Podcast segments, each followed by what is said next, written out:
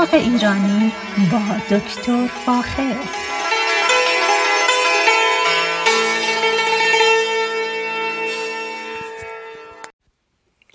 سلام من دکتر فاخر البودویرج تهیه کننده و مجری برنامه باغ ایرانی هستم و صدای من را از رادیو بامداد در شهر ساکرامنتو میشنوید. از اینکه به برنامه های من و برنامه های رادیو بامداد گوش می‌کنید بسیار بسیار سپاس گذارم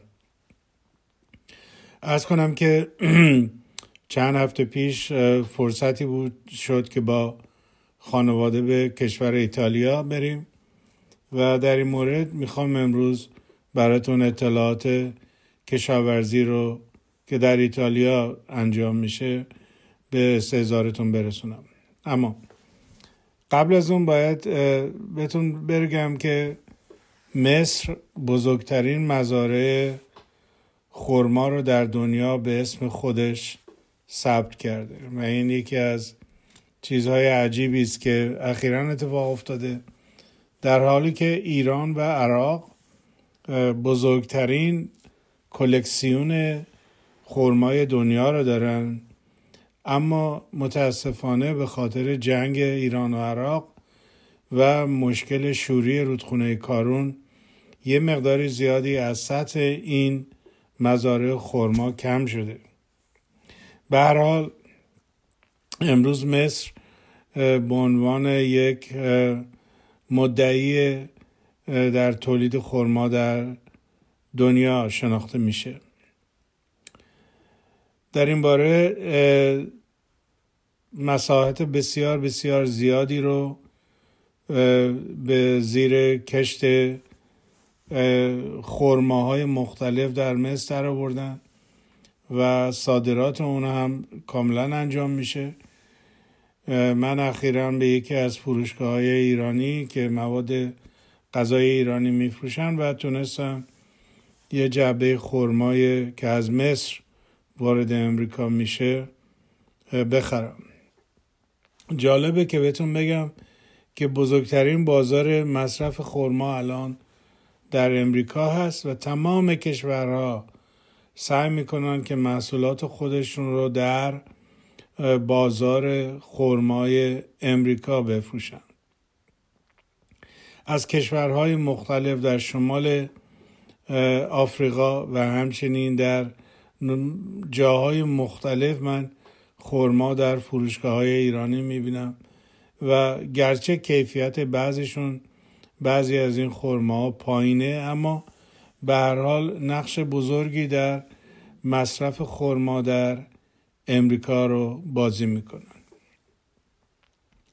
از خبرهای جالب دیگری که به دستم رسیده تصویرهای جالبی است که از دوستان و اقوام از شیراز به دستم رسیده. و اون در مورد باغ گلها در شیرازه. این باغ بسیار بسیار زیباست و کاملا با باغ ایران فرق می‌کنه.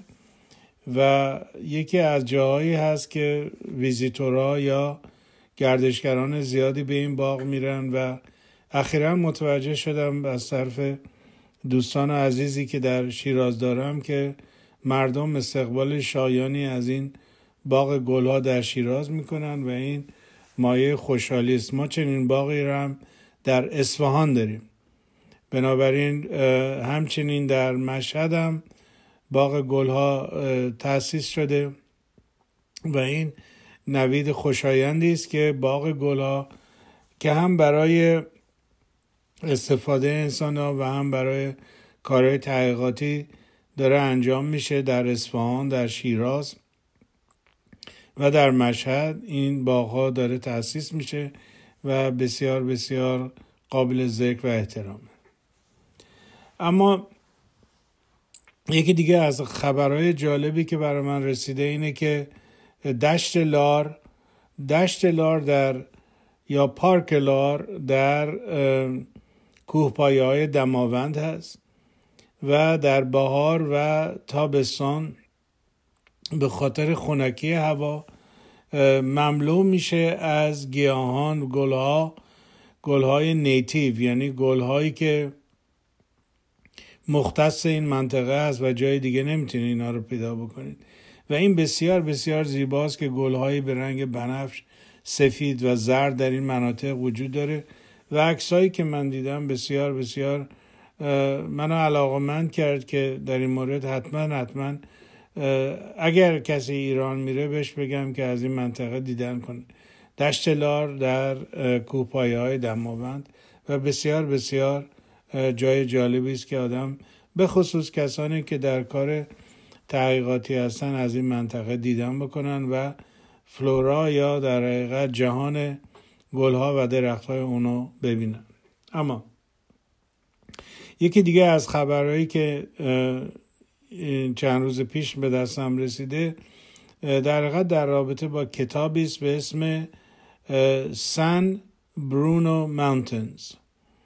سن برونو که در جنوب سان فرانسیسکو هست در حقیقت یک منطقه کاملا طبیعی است و در تمام این منطقه و کوهسارایی که وجود داره در اونجا گلها و گیاهان بسیار بسیار منحصر به فردی در اونجا پیدا میشه و یک پزشک طی ده سال گذشته با دوستش می‌رفتن اینا و این منطقه رو در رسد می‌کردن گلهای می‌دیدن بو می‌کردن عکس می‌گرفتن میچیدن کلکسیون انجام دادن و به هر حال تجربیات خودشون رو طی ده سال گذشته در کتابی به اسم سن برونو ماونتنز انتشار دادن.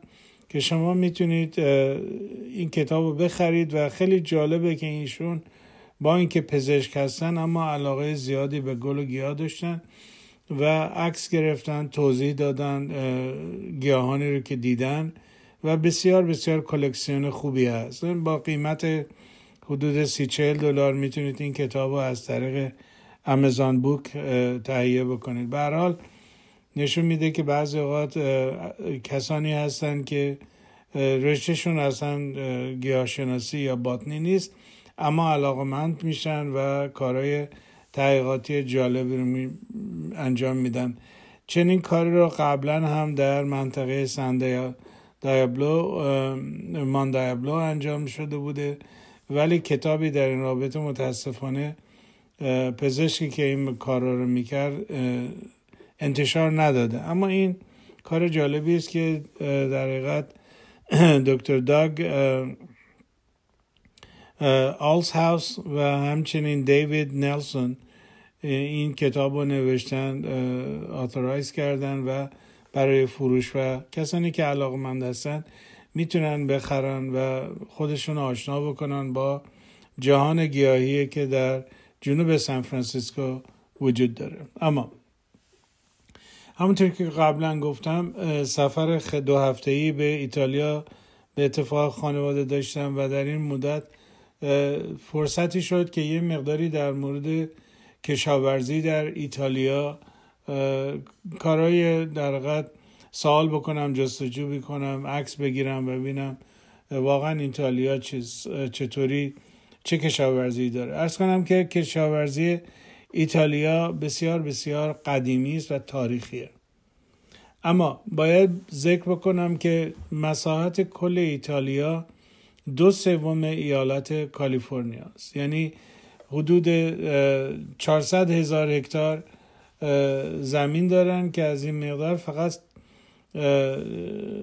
کلا 400 هکتار 400 هزار هکتار ما زمین در کالیفرنیا داریم که 300 هزار هکتار اون به اندازه کل منطقه کشاورزی ایتالیا است بعد پس به راحتی میشه گفت که تمام مساحت آربل یا قابل کشاورزی ایتالیا دو سوم تمام منطقه کشاورزی و قابل کشت کالیفرنیا است. اما همین کشور با این همه در حقیقت محدودیت هایی که دارن چه از نظر آب چه از نظر مساحت زمین یکی از مطرح ترین کشورها در امور کشاورزیه ما فرصتی داشتیم که در یکی از در حقیقت خونه های کشاورزی در منطقه توسکانی ایتالیا بمونیم و از اونجا بتونیم رسد کنیم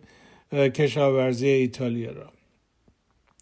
اما ایتالیا در حقیقت شیش گیاه و یا میوه معروف داره که یکی یکی براتون اینا رو میگم. اولا اینکه منطقه توسکانی یا در حقیقت اون منطقه کشاورزی و پر از محصولات کشاورزی منطقه بسیار بسیار بزرگی است و عملا پایتخت این منطقه شهر فلورانس است که برای گردشگری یکی از شهرهای بسیار بسیار قشنگ ایتالیا هست. اما همونطور که می‌دونید ایتالیا مقدار بارندگی خیلی زیادی نداره.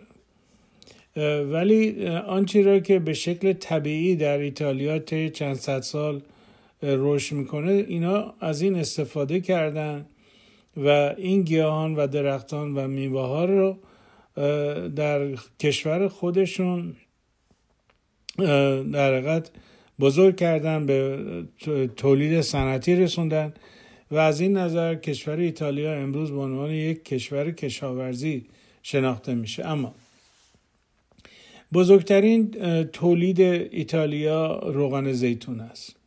شما در هر جا که تشریف ببرید در ایتالیا چه در بالکنی خونه ها در شهر روم و چه در باغات خیلی خیلی زیاد کشور ایتالیا شما انواع و اقسام درختان تاریخی زیتون رو پیدا می‌کنید که اینا چند صد سال عمر دارن.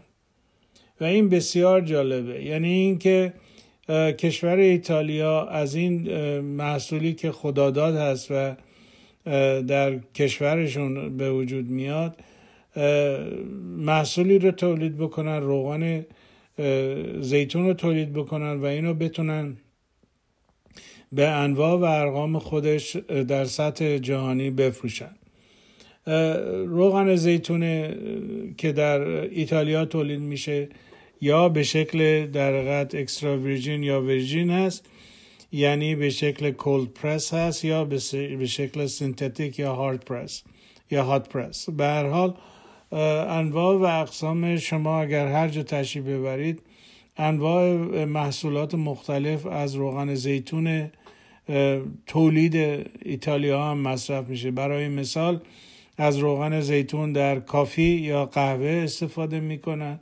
همچنین کیک روغن زیتون که بسیار بسیار خوشمزه هستن و خوشبختانه اینا در امریکا هم داره یواش یواش رواج پیدا می‌کنه. اما چیزی که باید در این مورد بگم اینه که در امریکا 75 درصد روغن زیتونی که ما مصرف می‌کنیم از ایتالیا میاد در بشکه های بسیار بزرگ وارد امریکا میشه و در اینجا در شیشه می‌کنن و با برچسب های مختلف به بازار پیشکش می‌کنن.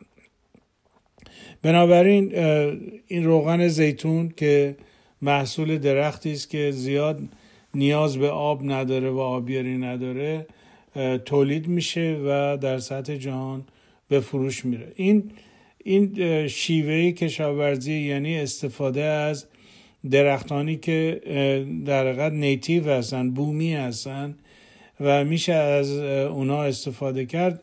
مثال بسیار بسیار خوبی هست که دیگر کشورها باید از اون استفاده بکنن و متوجه بشن که در اون منطقه‌ای که زندگی می‌کنن چه گیاهانی به وجود داره وجود داره و چگونه می‌تونیم از اینا استفاده بهینه بکنیم.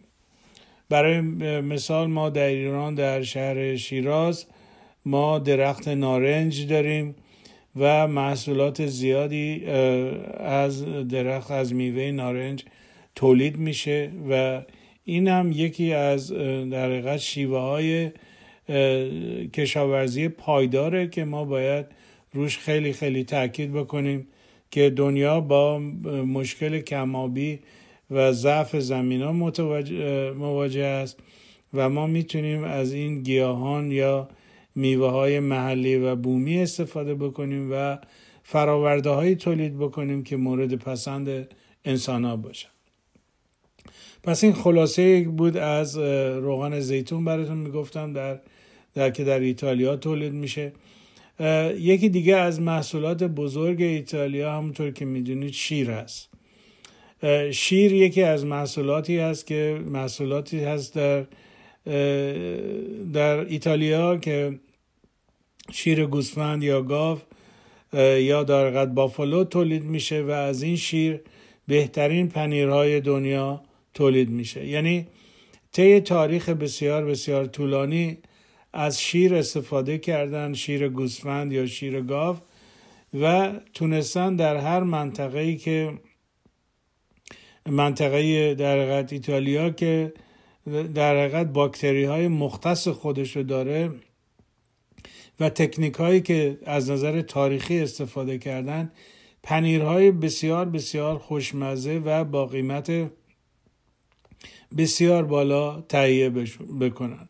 مطمئنا همه می‌دونن که ما از پنیر استفاده می‌کنیم به خصوص در تهیه پیتزا و یکی از پنیرهایی هست که بسیار بسیار معروفه و در سرتاسر سر دنیا مصرف میشه. پس این مسئله تولید شیر گوسفندی یکی از در حقیقت شیوه های پایدار تولید بخشی از کشاورزی ایتالیا را تشکیل میده و بسیار بسیار قابل توجه و در نظر بگیریم که در حقیقت پنیر یا پنیرهای مختلف عمدتا از منطقه خاورمیانه تولید شده ابداع شده خلق شده.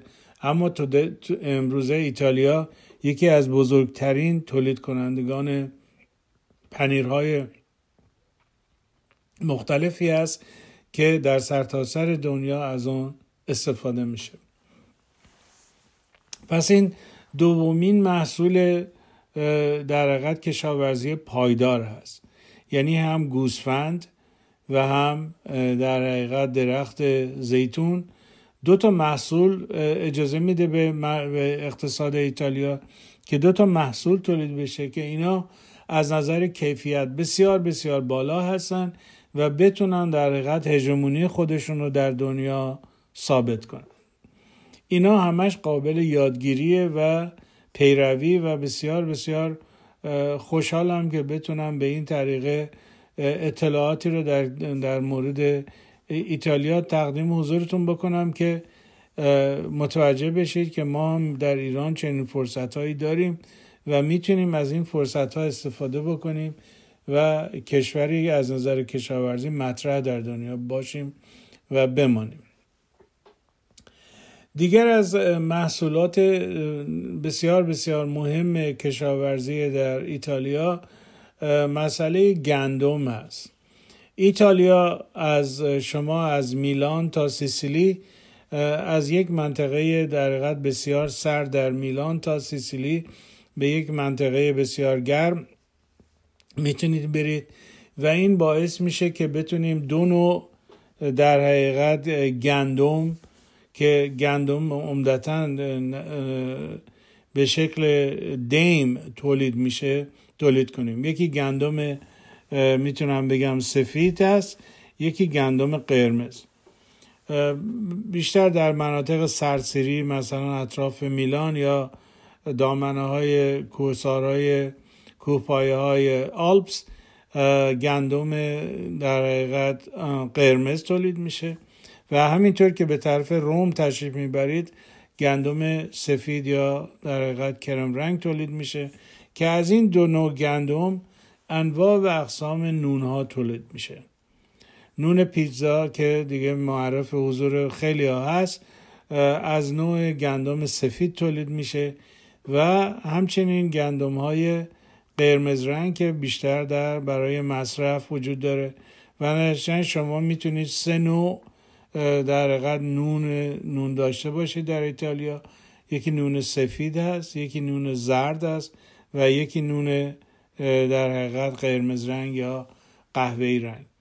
و این خودش یکی از دیگر تولیدات بزرگ بزرگ کشور ایتالیا هست که همونطور که گفتم سطح در حقیقت مساحت زیر کشت کشاورزیشون یک سوم از ایالت کالیفرنیا کمتر هست ولی به این طریقه تونستن از نظر تاریخی و از طریق استفاده از تکنیک های سنتی بزرگترین تولیدات دنیا رو داشته باشن. اما دیگر از تولیدات ایتالیا باید از انگور شرابی براتون صحبت کنم. در تمام منطقه توسکانی که تشریف ببرید یا جاهای دیگه شما وینیاردهای بسیار یا تاکستان های بسیار قابل توجه رو می‌تونید ببینید. ایتالیا تولید کننده شراب بسیار خوبی هست گرچه به کیفیت و به مقدار فرانسه نمی‌رسه. اما یکی از کشورهایی است که شراب های با قیمت متوسط وارد بازار می‌کنه و بسیار مطرح هست. وقتی صحبت از قیمت های متوسط می‌کنم بطری هایی که بطری شرابی حدود 20 تا 30 دلار از ایتالیا زیاد صادر میشه و شما حتی در شهرهای خودتون مثلا در حتی ساکرامنتو می‌تونید از فروشگاه های شراب شراب های ایتالیا رو پیدا بکنید. بنابراین تولید انگور شرابی یکی دیگه از انگورهای بسیار بسیار رایج که در ایتالیا کش میشه و شراب های نسبتا خوبی رو تولید می‌کنن که نه تنها به مصرف داخلی می‌رسه بلکه مقدار زیادی از اون شراب ها هم صادر میشه و قابل مصرفه و جز در حقیقت میدل میدل رنج شراب هست. یعنی شراب های نه ارزون قیمت که مثلا شراب های آرژانتینی یا شراب های خیلی گرون قیمت مثلا شراب های در جنوب فرانسه. به صحبت های من اینجا در این باره تمام شده. در هفته آینده دوباره در مورد کشاورزی ایتالیا براتون صحبت می‌کنم و امیدوارم این اطلاعات مورد استفادهتون قرار بگیره. با ایمان به خود و امید به آینده بهتر برای همه ما تا برنامه بعدی شما را به خدای رنگین کمان می سپارم روز و روزگار بر شما خوش.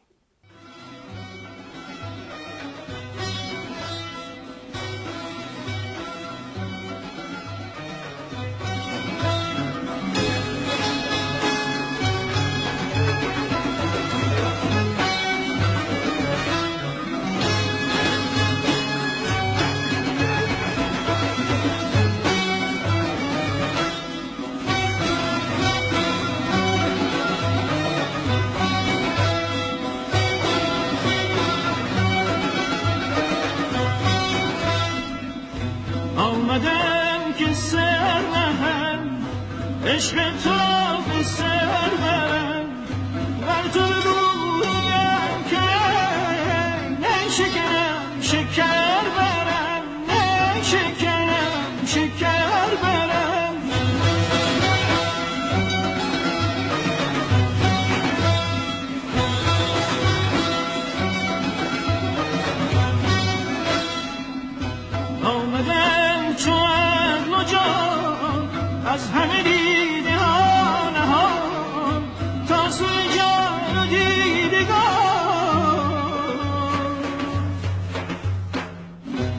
مشعله